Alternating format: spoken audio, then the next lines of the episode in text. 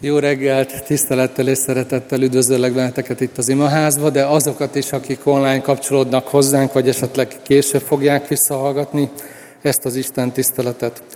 Attila mondta, hogy többen nyaralnak ma. Hát én egy olyan történetet hoztam, ami egy, hát a korombelieknek már egy jó nyaralási célpont lehet. Egy, egy gyógyfürdőben játszódik ez a történet, egy emberről szól, akivel ott történt valami, egy olyan embernek a történetét hoztam nektek János evangéliumából, aki valamikor nagyon meg akart küzdeni egy problémájával. Szeretett volna változást az életében, de nem tudott mit kezdeni vele, és olyan hosszú ideje kísérte az életét már, hogy szinte megszokta, szinte az életének a természetes részévé vált. Valami, amire egy, egykor úgy gondolt, hogy nem normális, az kezdett a normalitásnak a részévé válni. Azért, hogy kicsit kapcsolódni tudjunk ehhez a történethez, mielőtt felolvasom, szeretném, egy picit engednétek, hogy felidéződjön bennetek is, bennünk is, hogy hát vannak ilyen dolgok az életünkben. Hogy gondolj valamire, ami, a, amire te is így gondolsz, hogy, hogy valamikor azt gondoltam, hogy ez nem jól van így, és hogy nem is fogom eltűrni sokáig, hogy így legyen az életemben, de aztán szépen benne ragadt, ott maradt. Valahogy a normalitás részévé vált. Megalkuttunk vele, és a, a, az új normalitás részévé vált. Valamikor úgy gondoltunk rá, hogy ez egy átmeneti dolog, összeszedem magam, és akkor leszámolok vele, megváltozok, meghaladom a jelenlegi önmagamat, de aztán nem így történt. Ugye sok mindenhez kapcsolódhatnak ilyen dolgok. Például itt ülhetünk házastársként egymás mellett az imaházban, sok éven keresztül, de érezzük, ha szívünk mélyére nézünk, hogy valahol ez a kapcsolat már a házastársammal nem teljesen arról szól, amiről elvileg a házasságnak szólnia kellene.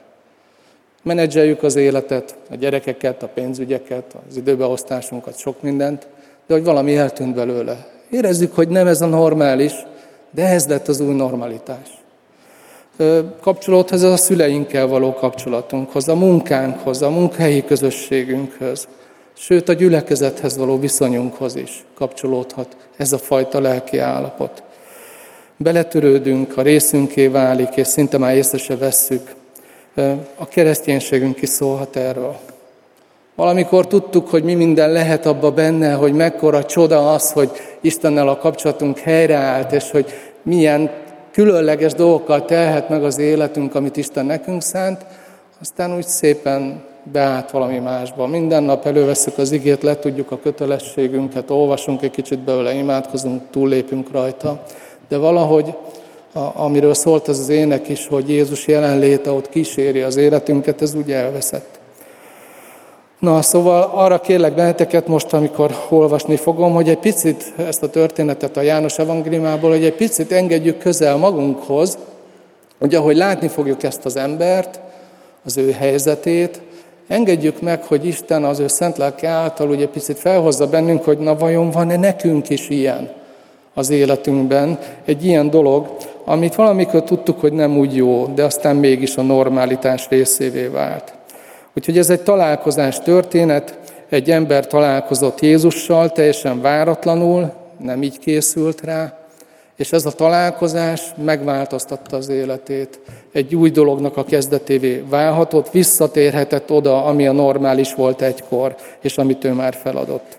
Úgyhogy az ige hirdetésnek a címének azt adtam, hogy akarsz-e helyreállni, akkor hagyd magad megletni Istentől hagyd magad meglepni, majd látni fogjátok, hogy miért. Tehát a János evangéliumának az ötödik fejezeténél nyissátok ki a Bibliátokat, vagy keressétek meg a telefonotokon. Tehát János evangélium ötödik rész, és az első 13, első 13 verset fogom olvasni. Kérlek benneteket Isten iránti tiszteletből álljunk fel, és így együtt olvassuk ezt a szakaszt az új szövetségből. Tehát János evangélium 5. fejezet első 13 vers. Ezek után ünnepik volt a zsidóknak, és felment Jézus Jeruzsálembe. Jeruzsálemben a lyukapunál van egy medence, amelyet Héberül Betesdának neveznek. Ennek öt oszlopcsarnoka van. A betegek, vakok, sánták, sorvadásosok tömege feküdt ezekben, és várták a víz megmozdulását, mert az Úr angyala időnként leszállt a medencére és felkavarta a vizet. Aki elsőnek lépett be a víz felkavarása után egészséges lett, bármilyen betegségben is szenvedett. Volt ott egy ember, aki 38 éve szenvedett betegségben. Amikor látta Jézus, hogy ott fekszik, és megtudta, hogy már milyen hosszú ideje, megkérdezte tőle, akarsz-e meggyógyulni? A beteg így válaszolt neki, Uram, nincs emberem, hogy amint felkavarodik a víz, beemeljen a medencébe. Amíg én megyek, más lép be előttem. Jézus azt mondta neki, kelj fel, vedd az ágyadat és járj. És azonnal egészséges lett az az ember, felvette az ágyát és járt. Aznap pedig szombat volt. A zsidók ekkor így szóltak a meggyógyított emberhez. Szombat van, nem szabad felvenned az ágyadat. Ő így válaszolt nekik. Aki meggyógyított, az mondta nekem, vedd fel az ágyadat és járj. Megkérdezték tőle, ki az az ember, aki azt mondta neked, vedd fel és járj. De a meggyógyított ember nem tudta, hogy ki az, mert Jézus félrehúzódott az ott tartózkodó sokaság miatt. Imádkozzunk. Úr Jézus, köszönjük, hogy a mai nap emlékeztet bennünket arra, hogy több ezer évvel ezelőtt a sír üres volt, a kő el volt gördítve, és te nem voltál ott. Emlékeztet minden vasárnap bennünket arra, hogy te feltámadtál és élsz. És köszönjük azt a kegyelmet, hogy ebből az is következik, hogy találkozhatunk veled.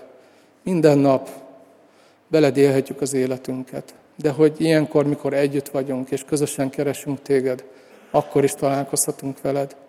Kérünk, hogy a lelked által ezt a csodát vitt véghez most így az igén keresztül is.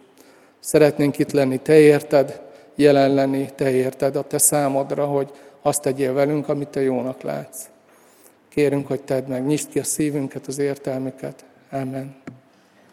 Foglaljatok helyet.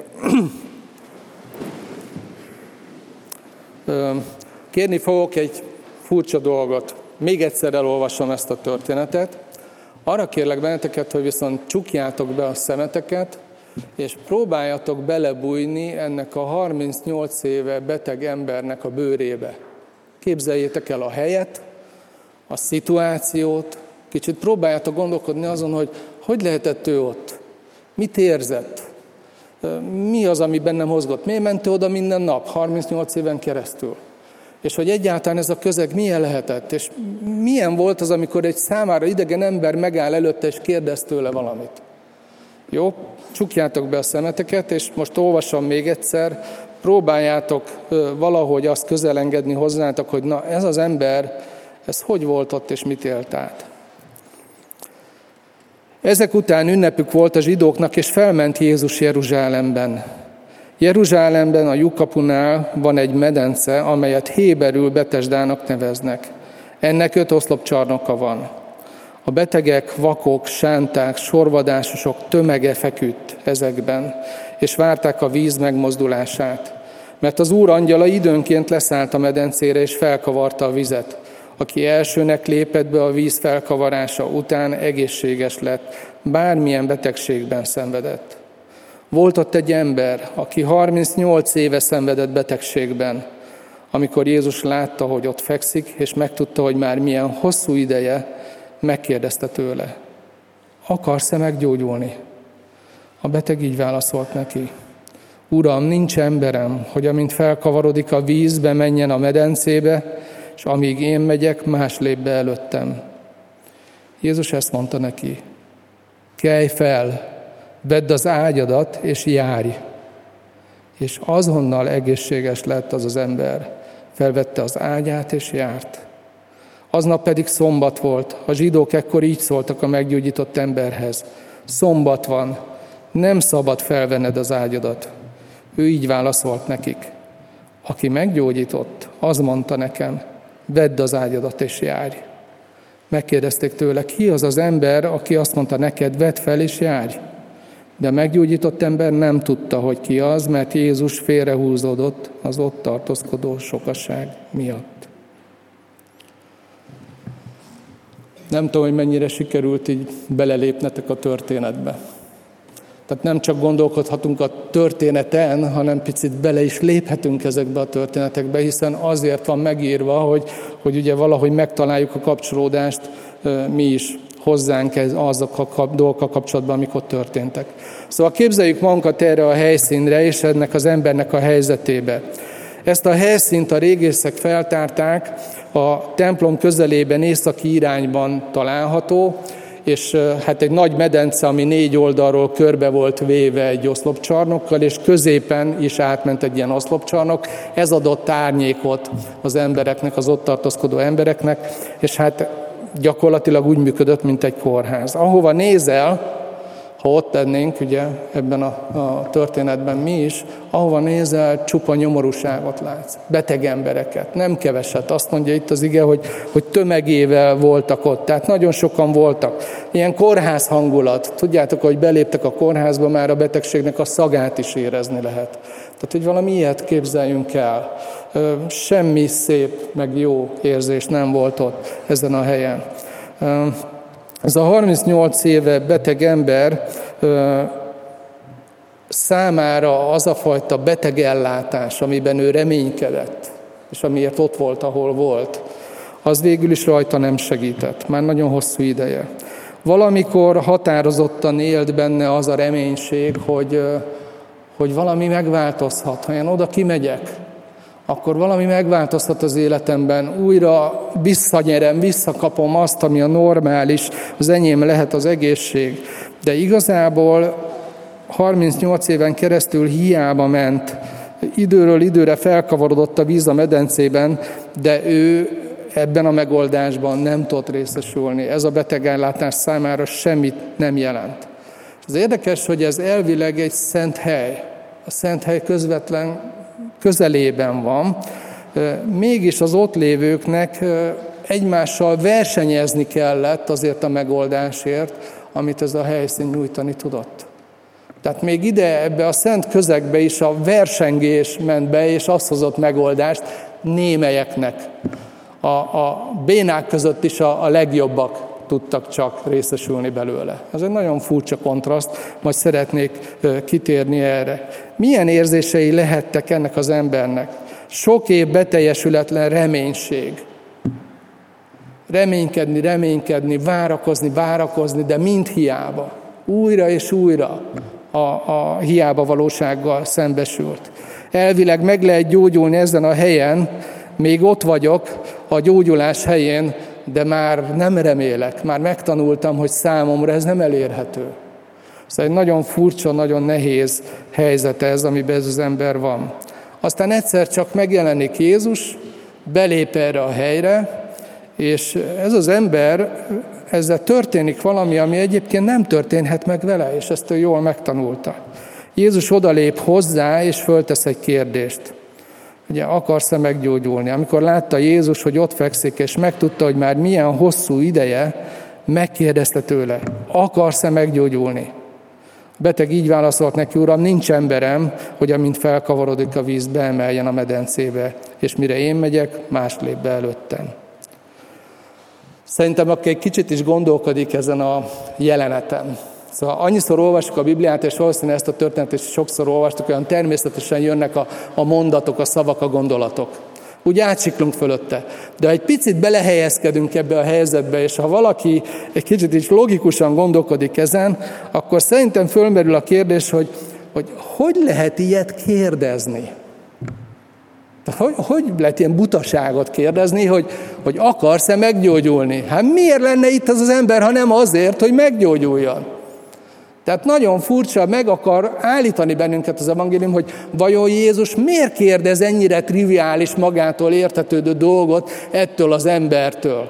Ugye az ember, ahogy ezt a szitut nézi, az van benne, hogy hát persze, hogy meg akar gyógyulni, azért van itt. Gyerünk Jézus, csináld a dolgot, gyógyítsd meg, ez a te szakterületed, ez a te szupererőd, ez az, amiért te értesz. Hát miért kell ilyeneket kérdezni, hogy akarsz-e meggyógyulni? De Jézus ezen a ponton nem azt teszi, amit várnánk. Ezen a ponton még nem, nem gyógyítja meg ezt az embert. Két dolgot tesz, felveszi vele a kapcsolatot, ez az egyik, a másik, hogy föltesz egy kérdést, ami hihetetlenül triviális.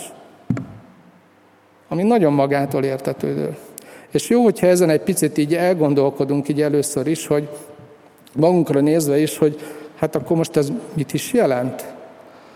És hát lehet, hogy kicsit furcsán hangzik, de én úgy foglaltam össze magamnak, hogy Jézus először úgy segít, hogy nem segít, csak kérdez. Van úgy, hogy amikor Jézus bele akar lépni az életünknek egy területére, az nem úgy indul, hogy azonnal előkapja a varázspálcáját, súlyint kettőt, mond valamit, és az így megváltozik egyik pillanatra a másikra. Hanem először úgy kezdődik, hogy, hogy valahol az ő jelenlétébe kerülünk, mint ahogy az, az ember is fölveszi velünk a kapcsolatot, hogy ezzel az emberrel. És, és nem tesz semmit, csak föltesz egy magától értetődő kérdést, hogy akarsz-e meggyógyulni. És sokszor Jézus így kezdi a munkáját az életünkbe. Mi azon pörgünk, hogy hogy lehetne megoldani azt a helyzetet, amit mi nem tudunk megoldani, de az imáinkba ezt jól elmondjuk Istennek, ilyen ingyen adunk tanácsot hogy Uram, ezt meg ezt, ha lennél szíves, így meg így, én el tudom képzelni, hogy ezt rendbe lehetne tenni. Volnál szíves tenni valamit az érdekembe? Ugye ez már önmagában vicces, amit ilyenkor csinálunk, hogy így elmondjuk Istennek, hogy hát amire mi nem vagyunk képesek, azt hogy is kéne neki megcsinálni. Ez egy érdekes emberi reakció. És ilyenkor valójában az van, hogy, mert ugye ez az ember is elmondta, hogy hogy lehet ezt a helyzetet megoldani, hogy valaki fogja őt, segíti, beemeli, ő nyeri meg a versenyt, a gyógyulásért folytatott versenyt, és akkor meggyógyul. És hát ilyenkor úgy tűnik, hogy Jézus azt csinálja, hogy fölveszi a kapcsolatot, és nem mond semmit. Nem tesz semmit, csak föltesz egy kérdést. És azt kérdezi, hogy akarsz-e meggyógyulni? Akarsz-e rendbe jönni? Akarsz-e tényleg változtatni? Akarod-e valóban meghaladni a jelenlegi önmagadat? Miért kérdezi ilyet Jézus? Mit jelent ez a, ez a kérdés? Hát sok mindent jelenthet, én, én három dolgot fogalmaztam meg így magamnak, meg nektek, aztán tovább gondolhatjátok nyugodtan, mert ebben sok dolog benne lehet. De az első, ami, amit szeretnék így kihangosítani, hogy, hogy ez a kérdés, ez Istennek a, a személyéről, a jelleméről, a szívéről valami nagyon szép dolgot mond el. Ez a kérdés egy olyan titkot tár föl, egy szép titkot Istenről, ami, ami nagyon sokat jelenthet, ha belegondolunk, és nagyon sokat segíthet nekünk. Megdöbbentő, hogy az az Isten, aki azt tesz, amit akar, akkor, amikor akarja, azzal, akivel akar, fölteszi a kérdést, hogy Tamás, és te mit szeretnél? Tiszteletben tartja. Ez egy döbbenetes dolog, hogy Isten kérdez, és az új szövetség tele van ilyen helyekkel, hogy Jézus találkozik emberekkel, és nem megmondja nekik, hogy neked ezt kell, meg azt kell, meg ezt csináld, meg azt csináld, hanem föltesz kérdéseket nekik. És ebben a kérdésben benne van ez a tisztelet Isten részéről, hogy, hogy én megtisztellek téged azzal, hogy az életet neked adtam, most már a tied, és eldöntheted, mit akarsz kezdeni vele. Jó így neked, ahogy ez most van, vagy valamit szeretnél kezdeni vele? A másik dolog, ami, ami szerintem ebben a kérdésben megvan, benne van, az a, az, isteni tapintat és tisztelet mellett az ember oldaláról a felelősség. Hogy tényleg elgondolkodhatok rajta, hogy mit is akarok én valójában. Egy dolog, hogy tudom valamiről, hogy az nem úgy lenne rendben, ahogy van. Hogy valamire azt gondolom, hogy de jó lenne, hogyha ezen tudnék változtatni. De jó lenne, ha azt el tudnám hagyni, ha ezzel a jelenhibával meg tudnék küzdeni, ha ezt a szokást végre a háta mögött tudnám hagyni, ha ezt az összezavart kapcsolatrendszert végre rendbe tudnám tenni, vagy, vagy ezeket az érzéseket, amik állandóan rajtam vannak. Például ma, mit tudom én, nekem a harag egy olyan dolog, amivel rendszeresen küzdenem kell, hogyha híreket olvasok. Nem tudom, ti hogy vagytok ezzel. Szóval, hogy, hogy ezekkel meg tudja küzdeni. De, de oda tehez bármi mást. Te tudod csak, hogy mi az, ami esetleg ott van te szívedben. De hogy ott a felelősség, és azt mondja Isten, hogy Tamás, a te életed a tied. Neked adtam. Komolyan gondoltam. Megkaptad, ez ajándék, a tied. Mit szeretnél? És ugye ez meghív engem arra, hogy, a, hogy a, a, az önismeretemben valahogy eljussak arra a tudatosságra, hogy, hogy végig gondoljam, hogy tényleg az én szívem mélyén én mire is vágyok valójában. Mi az, amit tényleg szeretnék, hogy másképp legyen, és hogy Istennek a segítségét elfogadjam. Tehát ott van a felelősség is ebben a kérdésben, hogy Jézus ott hagyja ennél az embernél. És a harmadik dolog, hogy ezzel a kérdéssel Jézus ki akarja billenteni ezt az embert abból, amit ma úgy hív a, a pszichológia, hogy tanult tehetetlenség. Hogy ez az ember megtanulta azt, hogy ő oda megy az irgalom helyére, de ez az irgalom számára nem elérhető. Oda megy valahova, ahol azt reméli, hogy meggyógyulhat, de hogy igazából ő ott nem tud meggyógyulni, ő nem tud megfelelni azoknak a feltételeknek, ami ahhoz kellene ezen a helyen, hogy a megoldást megkapja. Nem tudja. És ezt megtanulta egy nap, két nap, három nap, 38 éven keresztül, 38-szor 365 nap alatt megtanulta, hogy számára ez nem elérhető. Ez a tanult lehetetlenség, hogy hiába ugrálsz, úgyse változik semmi. És az a baj ezzel, hogy a tanult tehetetlenség az nagyon könnyen átváltozik tanult hitetlenségbe is. Amikor már nem csak arról van szó, hogy hát én nem tudok valamit, mert nem vagyok elég okos, elég szép, elég jó, elég ügyes, elég ilyen, elég olyan, és akkor folytathatjuk ezt a sort, hanem hogy amikor már befészkeli a szívünkben magát az a gondolat, hogy de Isten sem tudja, vagy akarja ezt a helyzetet megváltoztatni. Tehát Jézus ezzel a kérdéssel ki akarja billenteni ezt az embert ebből a tanult tehetetlenségéből, ebből a tanult hitetlenségéből, hogy aztán elkezdjen dolgozni az életén, és segítse őt. Valószínű ezért kérdezi. És lehet még sok minden mögötte, gondolkodjatok rajta. Tehát itt van, valami csodálatos dolog készül, de Isten kegyelme nem gázol át az emberen. Tehát ez a másik dolog, amit szeretnék kiemelni. Nem avatkozik be Jézus. Nem, nem csinálja azt, hogy megtudja, hogy az ember 38 év beteg, oda megy, azt mondja, hogy hát neked itt nincs szerencséd, te itt úgyse boldogulsz, na, abrakadabra, gyógyulj meg, állj föl, aztán menj haza. Nem. Fölveszi a kapcsolatot ezzel az emberrel, és fölteszi ezt a kérdést neki. És ebben az is benne van, hogy ez a kegyelem, amivel Isten az életünkön dolgozik, az nem fog átgázolni senkinek az életén. A kegyelem természetétől idegen az erőszak, a kényszer. Jézus nem erőlteti rá erre az emberre a megoldását. Nem erőlteti rá a normalitását. Egyszerűen párbeszédbe lép vele, és belevonja ezt az embert ebbe a helyzetbe. Tehát az evangéliumot mi sokszor adjuk úgy tovább, hogy igazából nem evangéliumot adunk tovább, hanem törvényt.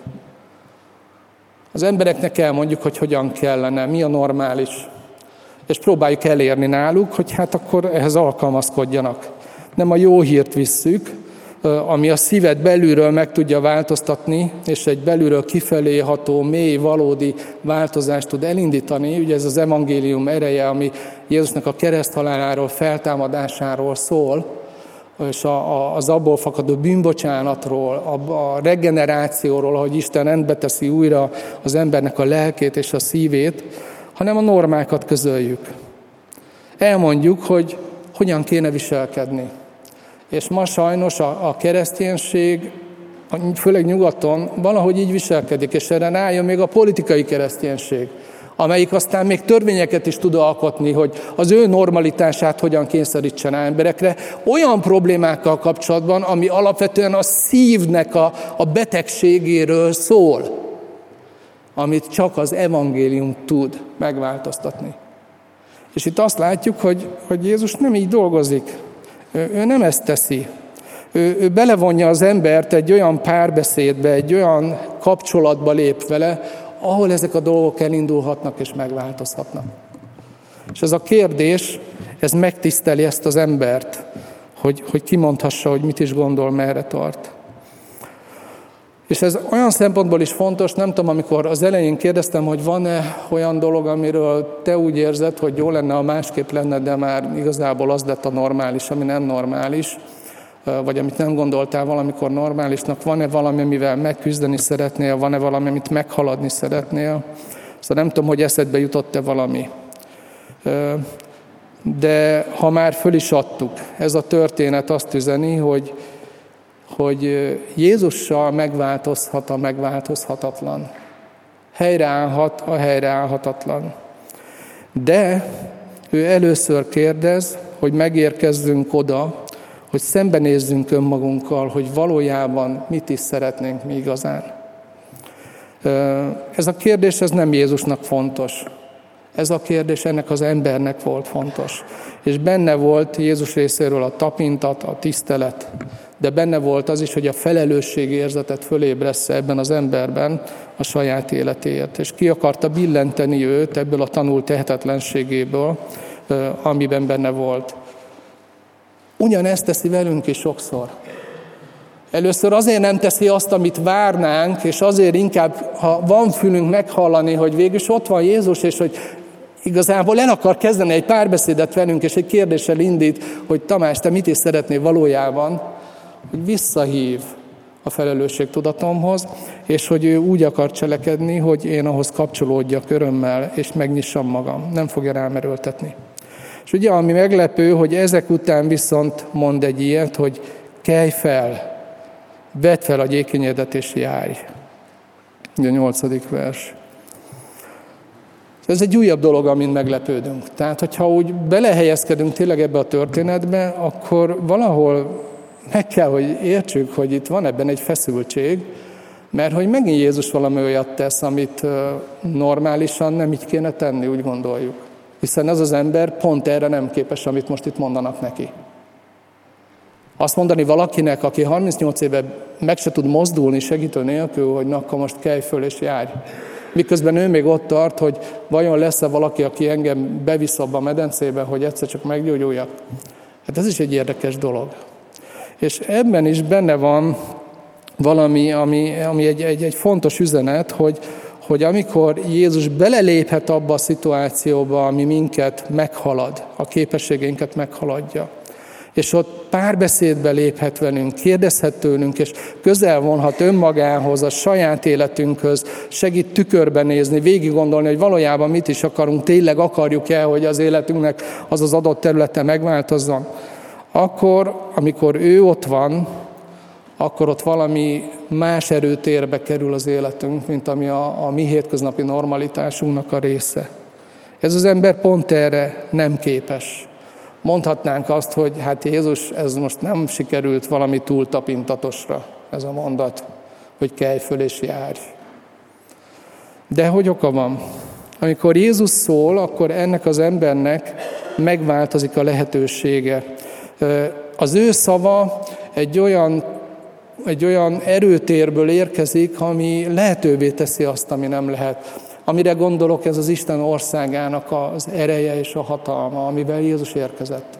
Amikor Jézus elkezdte a nyilvános szolgálatát, miről szólt a prédikációja? Elérkezett hozzátok az Isten országa, elközelített hozzátok az Isten országa, térjetek meg. Ez nagyon érdekes ez a kifejezés. Jézus nagyon keveset beszélt az egyházról, és nagyon sokat beszélt az Isten országáról. Igazság szerint kétszer beszélt az egyházról. Egyszer elmondta, hogy mi lesz az egyház dicsősége, hogy a pokol kapui sem fognak diadalt venni rajta, másrészt meg elmondta, hogy mi az egyház gyengesége, ugye Máté 18, ha védkezik atyát fia, menj el hozzá, hogyha nem hallgat rád, szólj a gyülekezetnek. Tehát bemutatja a gyülekezetnek a szépségét, meg egy picit a rútságát. Hogy a gyülekezet nem a tökéletes emberek közössége, hanem olyanok, akik majd fognak védkeket elkövetni, és nekünk dolgunk megnyerni a másikat. Ezt a két dolgot mondta el. De egyébként meg Isten országáról beszélt. És amikor ezt a szót halljuk magyarul, hogy ország, egy picit más asszociációs bázist hív elő belőlünk, mint ami az új szövetségé, mert az eredeti szövegben inkább királyságnak fordítható az a szó, ami ott van. Tehát egy személyhez kötődik, egy uralkodóhoz, akinek a hatalmi köréhez tartozik egy birodalom, és ez az ország az övé, mert az ő hatalma alatt áll. Tehát az Isten országa az az Isten királysága az ő uralmának a hatóköre. És amikor Jézus ez az emberhez odalép, akkor ez az ember nem tudja, de bekerült Isten országának az erőterébe. Ott van az evilági országban, még annak a logikája szerint gondolkodik, és nem tudja, de bekerült Isten országának az előterében. És ott viszont valami megváltozhat. És hát ez egy fontos üzenet megint a számunkra is, hogy amikor velünk történik az, hogy próbálunk mi, kipróbálunk mindenféle módszert, megfogadjuk, próbáljuk erőltetni, elismerjük, stb. stb. De, de a saját erőnkből nem megy valami. De megengedjük azt, hogy Jézus fölvegye a kapcsolatot velünk, és arra felé terelje ezt a helyzetet a, kérdéseivel, amire ő akarja. Segítsen szembenézni olyan dolgokkal, amikkel mi esetleg nem is gondolunk, de ő szerinte fontos. Akkor az életünk Isten országának az erőterébe kerül Jézus miatt, mert ő ott van mert vele elközelített, valóvá lett az Isten országa. És hát így ennek az embernek az élete megváltozhat. A ő számára a belépés ebbe az országba, ebbe a szituációba az egyetlen mód a számára az az engedelmesség volt. Amikor Jézus azt mondta, hogy kelj fel, ez, ez egy érdekes pillanat lehetett. Az ember azt mondja, hogy hát 38 éve ez az, amit nem tudok csinálni. És most ki ez a valaki, ezt mondta nekem, megpróbálom. És akkor ez döbbenet lehetett a számára, hogy ahogy az akaratát ő mozgósította a felszólítás miatt, hogy engedelmeskedni tudjon ennek. Érezte, hogy az idegrendszere, az izomzata, az meg elkezd engedelmeskedni annak, aminek az előtt nem volt képes. És fölállt. Fölállt. Mert Jézus jelenlétében, Isten országának az erőterében ez megtörténhetett vele. És hát ugyanígy vagyunk mi is ezzel, hogy amikor az életünknek egy területet gyógyulnia kell, változnia kell, helyre kell, hogy álljon, ki kellene, hogy tisztuljon, de nem megy, hiába próbáljuk, akkor lehet, hogy azt kellene, hogy hagyjuk magunkat megletni Jézus által. És akkor az ő jelenlétében valami, ami egyébként nem tud megtörténni, megtörténhet. Van itt egy ellentét az ötödik és a kilencedik vers közben, amit szeretnék így kihangosítani, hogy ugye az ötödik vers mondja azt, hogy hát 38 éve beteg, a kilencedik versben megolvassuk, hogy azonnal meggyógyult. Ez egy feszültség ebben a, ebben a történetben. Valami 38 éve nem változik, és valami azonnal megváltozik. Ez egy érdekes feszültség.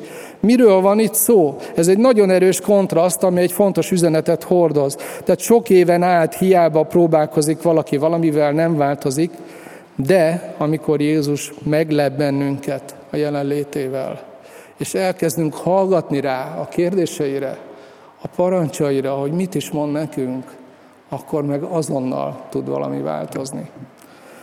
És hát ez egy fontos dolog, hogy elolvashatjuk a tizedik könyvet arról, hogy az ilyen meg olyan változásnak a három lépéssel, meg az öt lépéssel, meg a hat lépéssel, kinek mennyire van türelme, ideje, idegrendszere végigcsinálni. Annyi könyv van belőle, mint a nyű, mindenféle módszerből, technikából, amit mi keresztének kitaláltunk, hogy hogy tudnak a dolgok működni, változni, fejlődni.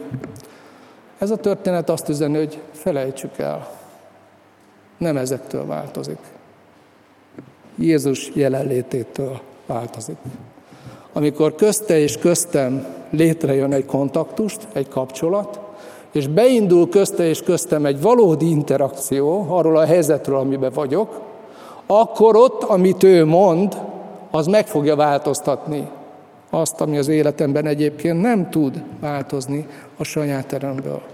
És ez nem az érdemeimért történik. Ez egy annyira felszabadító ebben a történetben, hogy ez az ember nem érdemelt meg semmit ebből, még, még azt se tudta ki az, akivel beszél. És ez a másik, amit szeretnék kihangosítani a 13. versből, hogy ez az ember nem tudta, hogy kicsoda Jézus, mit várhat tőle. Ugye azt olvassuk, hogy de a meggyógyított ember nem tudta, hogy ki az, mert Jézus félrehúzódott az ott tartózkodó sokaság miatt. És itt szeretnék megint egyfajta ilyen, ilyen keresztény közhelyeket egy picit mérlegre tenni veletek. Olyan dolgokat, amiket olyan nagyon nagyra tartunk, hiszünk bennük nagyon erősen, de, de biztos, hogy kellene? Például ebben a történetben megkérdőjeleződik az a fajta szemléletmód, hogy a, a hited mértékén múlik az Isten cselekedete. Most van neked ilyen egy gram hited, aztán fölpumpálod magad, fölszívod magad valami nagy spirituális, nem tudom, terminátorra, és most már van egy mázsa hited, na akkor most már várható a változás, mert erre Isten már kénytelen lesz reagálni. Mert most már olyan nagy a hitet, hogy ezt most már ő se tudja kikerülni. Felejtsük el az ilyeneket. Ez az ember azt se tudta, ki Jézus. Azt se tudta, mit várhat tőle. Egyszerűen csak szóba állt Jézussal. És ez a kapcsolat elkezdte őt fölépíteni. Jézus egyébként később, ezt nem olvastam, de a történetnek a része, még ha tovább olvassátok majd, ezt rendbe teszi. Újra találkozik vele, bemutatkozik neki, elmondja, hogy ki ő. De nem kötötte ehhez azt a csodát, amit vele tett. És hát ez egy nagyon-nagyon fontos dolog a számunkra is, hogy, hogy fordítva ülünk a lovon, amikor azt gondoljuk, hogy Istent az befolyásolja, hogy mi mire vagyunk képesek. Ugye vannak például ilyen átment a közgondolkodásba, ezt úgy használják ezeket a fordulatokat keresztények, főleg keresztény vezetők és meg tanítók is sajnos, mint hogyha a Bibliából vették volna, hogy, hogy a hitet felszabadítja Istent. Felszabadítja az ő kegyelmét, az ő erejét, az ő gyógyító hatalmát. Hallottatok már ilyeneket? Ne vicceljünk már. Isten köszöni szépen jól van, nem kell felszabadítani őt, elég szabad. Az ereje is, a kegyelme is, a gyógyító hatalma, és minden elég szabad. A mi hitünk nem arról szól, hogy Istennek mozgásteret készítünk, hogy na szegény végre tudjon cselekedni valamit. Ez az ember nem hitte, mert nem tudta, hogy kicsoda Jézus. Természetesen vannak az új szövetségben olyan történetek, ahol az emberek mennek Jézus után. Ők, ők kérik, hogy Jézus gyógyíts meg engem. És van ilyen, hogy mi keressük őt, mi kezdeményezünk, úgy gondoljuk. De aztán a Biblia azt is mondja egyébként, hogy ami a szívünkből kijön, és Istennek számít, azt már a Szentlélek csinálja bennünk. Egy megelőző kegyelem az, amelyik kimunkálja belőlünk, hogy egyáltalán olyan reakciók jöjjenek a szívünkből, ami Istennek tetszik. Szóval igazából az ember mindig csak reagál, Isten az, aki kezdeményez. És ez a történet nagyon plastikusan kimondja ezt, hogy nem ezen múlik.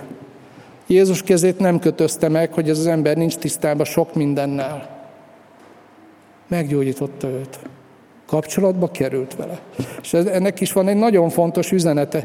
Például, ha a személyes életemre gondolok, akkor, akkor megint csak arról van szó, hogy nem kell olvasnom az ezredik könyvet, ami majd még két millió keresztény közhelyet töm a fejembe. Hanem Jézust kell keresnem magát.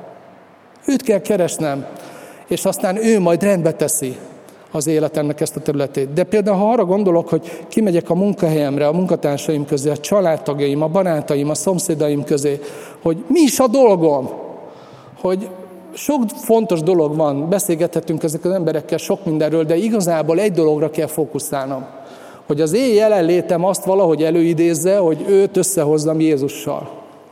És hogyha ez megtörténik, akkor Jézus elkezd majd dolgozni az ő életében, és egy csomó dolgot, ami nincs rendben a fejében, a szívében, egyáltalán a kultúrájában, sok mindenben, majd rendbe teszi.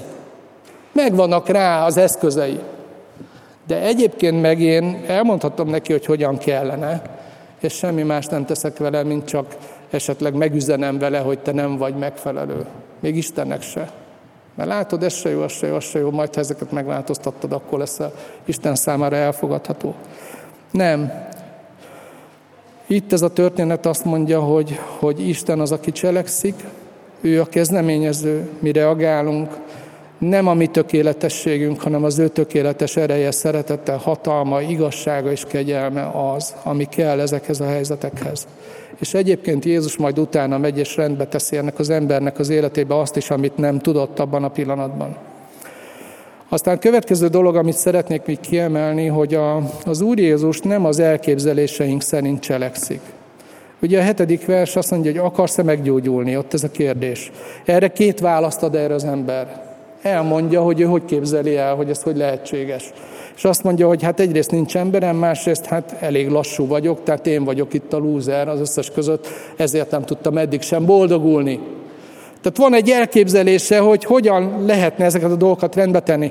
De Jézus nem a mi elképzeléseink szerint cselekszik. Megkérdezte ezt az embert, de láthatóan ez az ember nem arra gondolt, ami most itt készül Nem értette ezt a helyzetet, hogy itt most mi is fog történni vele, teljesen másfelé mentek a gondolatai és az elképzelései. Ránk is jellemző ez, hogy kiépülnek bennünk olyan belső ösvények, amikre úgy gondolunk, hogy ezeken jöhet közel hozzánk Isten. És Isten ezeket nem mindig tiszteli. Nem mindig úgy jön hozzánk, ahogy mi megszoktuk, ahogy mi elképzeljük, ahogy mi ezt gondoljuk. Lehet, hogy teljesen más módon fog érkezni Isten, és fog az életünkbe belenyúlni.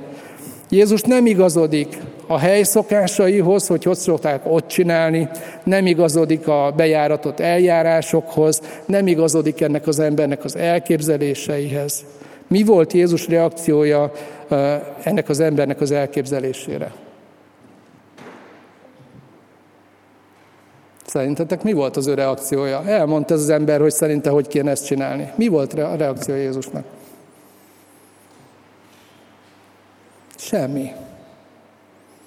Nem vitatta meg vele. Sem, a semmi volt a reakciója. És ennek a semminek a, az üzenete megint csak nagyon-nagyon fontos. Nem sértődik meg Jézus, nem reagál erre semmit, ahogy az az ember elképzeli, hogy hogy kellene a dolgoknak megváltozni. Egy dolgot tesz, azt mondja neki, hogy kelj fel. Kelj fel. Most megteheted, amit eddig nem tudtál megtenni. Kelj fel, ez volt az ő reakciója. Egyébként arra pedig a semmi volt a reakciója. És ez egy nagyon fontos válasz a Istennek. Amikor mi pörgünk azon, hogy hogy lehetne a dolgainkat rendbe tenni, vagy elképzeljük a barátunkról, a házastársunkról, a gyerekünkről, a szomszédunkról, a munkatársunkról, hogy na az ő életét, a problémáit hogy kéne rendbe tenni, és erre Istennek a reakciója a semmi, akkor ez egy nagyon-nagyon fontos válasz ha van fülünk meghallani ezt a semmit, mert ez a semmi előkészítheti a helyét a valaminek, ami meg más lesz, mint amit mi elképzeltünk. el tudjuk fogadni azt, amit Isten akar tenni, és ahogy ő akar tenni. Tehát ez egy, ez egy fontos dolog, hogy lefordítsuk magunknak valahogy ö, a történetnek ezt az elemét, ezt a semmit, mert felkészít bennünket arra, hogy ki tudjunk mondani olyan mondatokat is, hogy oké, okay, Uram, akkor most hátralépek egyet, és megvárom, hogy mi az a valami, amit te mondani és tenni akarsz. És végül szeretnék egy picit most nem személyes, hanem közösségi szempontból egy dolgot még kihangosítani, a helynek a jelentését és ez már inkább a közösségünkről szól, a gyülekezetről, az egyházról, a mindenkori egyházról. Némelyek biztos tudjátok, hogy mit jelent ez a név, hogy Betesda. Itt Budapesten is van egy ilyen gyermekkórházunk. Már használtam ezt a kifejezést, ez egy összetett szó, írgalom háza. Talán így lehetne legjobban visszaadni. Számomra nagyon érdekes, hogy hogy ugye tudjuk azt, pont János mondja az evangélium a végén, hogyha mindent le akartak volna írni, amit Jézus tett vagy mondott, akkor a, annyi könyvet kellett volna írni, hogy az összes könyvtár nem tudta volna befogadni azt. Tehát, hogy van egy szelekció, hogy a Szentlélek válogat, amikor a szentírókat támogatja, hogy írják az evangéliumokat Jézus életéről és munkájáról. És fontos az, hogy tudjuk, hogy kimaradtak dolgok. De bekerültek dolgok. Miért kerültek be? Miért kell azt a mindenkori egyháznak, gyülekezetnek olvasni, hogy volt ez a történet a Betesdánál, az írgalom helyénél? Hát ez a sztori, ez bemutatja már ennek a helynek a neve is, hogy a, a kiüresedett vallásosság az mire elég. Hogy ott van Isten népe, ott a templom árnyékában, közvetlen közelében nem tudnak megoldódni emberi problémák. Ott egy hely, ami az írgalomnak a helye, de azt tanítja, hogy csak és kizárólag nagyon kevesek és csak a legjobbak részesülnek benne. Az átlagember, amilyen te meg én vagyunk, nem. Neked esélyed sincs. Van ilyen, hogy a hit, a vallás, a kereszténység oda tud jutni, hogy némelyek számára jelent valamit, mások számára meg nem sok valódi dolgot jelent. Tehát ez egy olyan hely volt, ami elvileg a, az írgalom helye volt, de ezért versenyezni kellett, és küzdeni kellett, dolgozni kellett, a versenyt meg kellett nyerni, a legjobb érvényesülhetett. És hát ez idegen az írgalomházától. És hát ez egy fontos dolog, hogy lehet valami a nevében az irgalomháza, de ahhoz, hogy tényleg azzá legyen, ahhoz egy dologra van szükség. Mire? Hogy Jézus oda belépjen. És ez a történet megüzeni azt is, hogy ugye, ha a gyülekezet az egyház, az irgalomháza, hogy mert Jézus jelen van, hogy ez egy mekkora nagy hiányt tölt be. Azt olvassuk ebben a történetben, hogy tömegek voltak ott.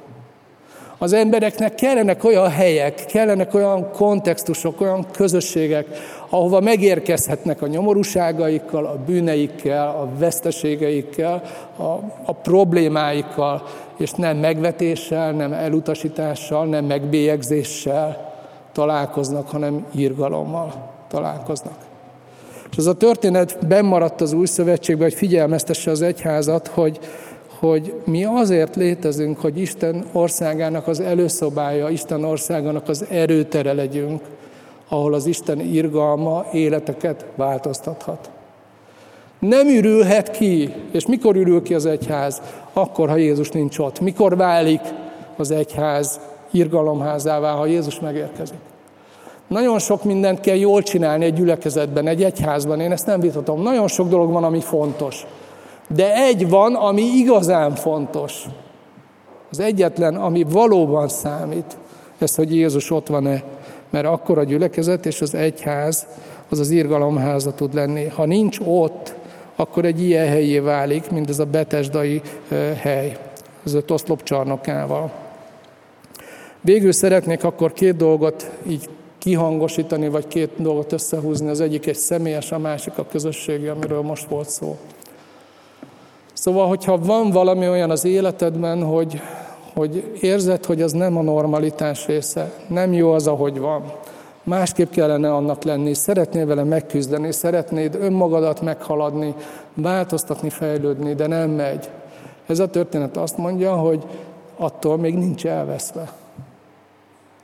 Ha Jézus megérkezhet ebbe a helyzetedbe, ebbe a problémádba, és szóba állsz vele, és megengeded, hogy ne a te elképzeléseid szerint kezdjen a dolgokat tenni az érdekedben, hanem egyszerűen csak elhallgatsz és figyelsz, hogy mit parancsol.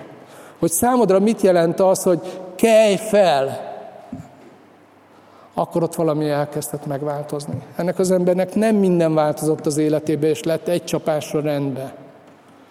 Sok problémája volt ezután, és egészen biztosan.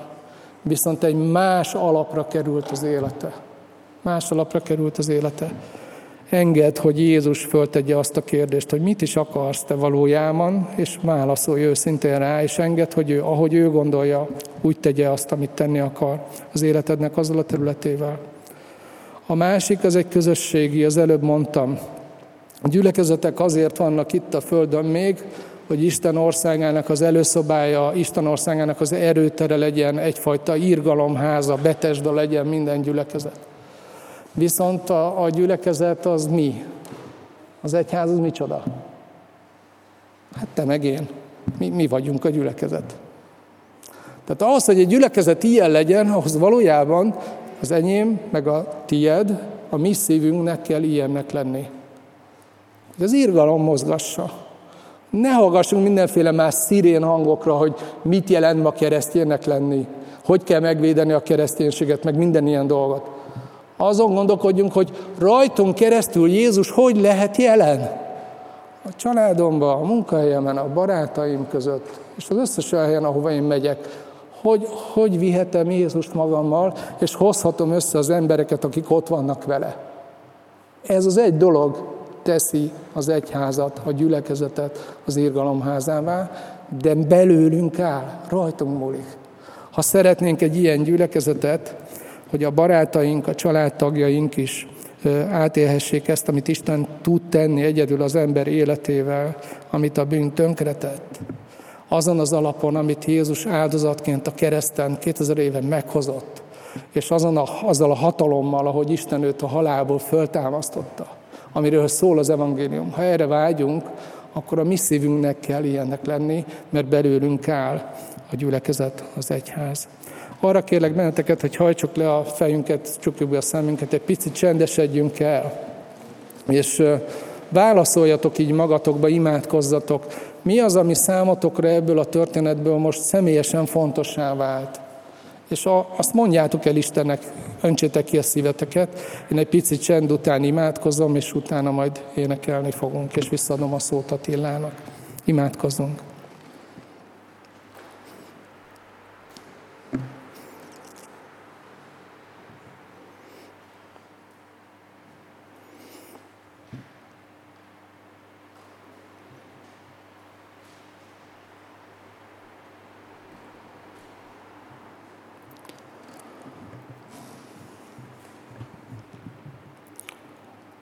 Úr Jézus, köszönjük ezt a történetet, és köszönjük, ahogy láthatunk benne téged.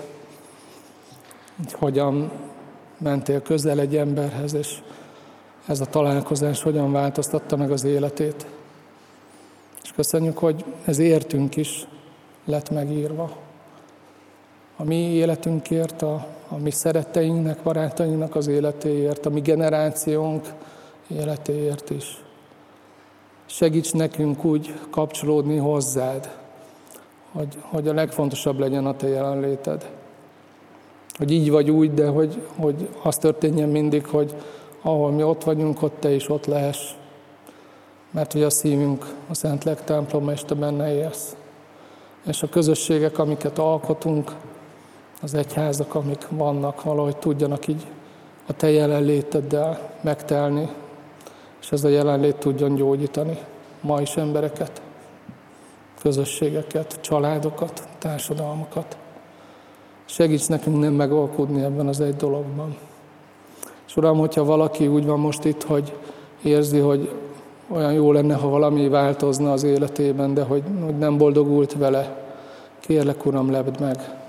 Add, hogy tudja elfogadni azt a meglepetést, ahogy a Te jelenléted teljesen másképp de megváltoztatja azt, ami nem tud megváltozni nélküled. Amen.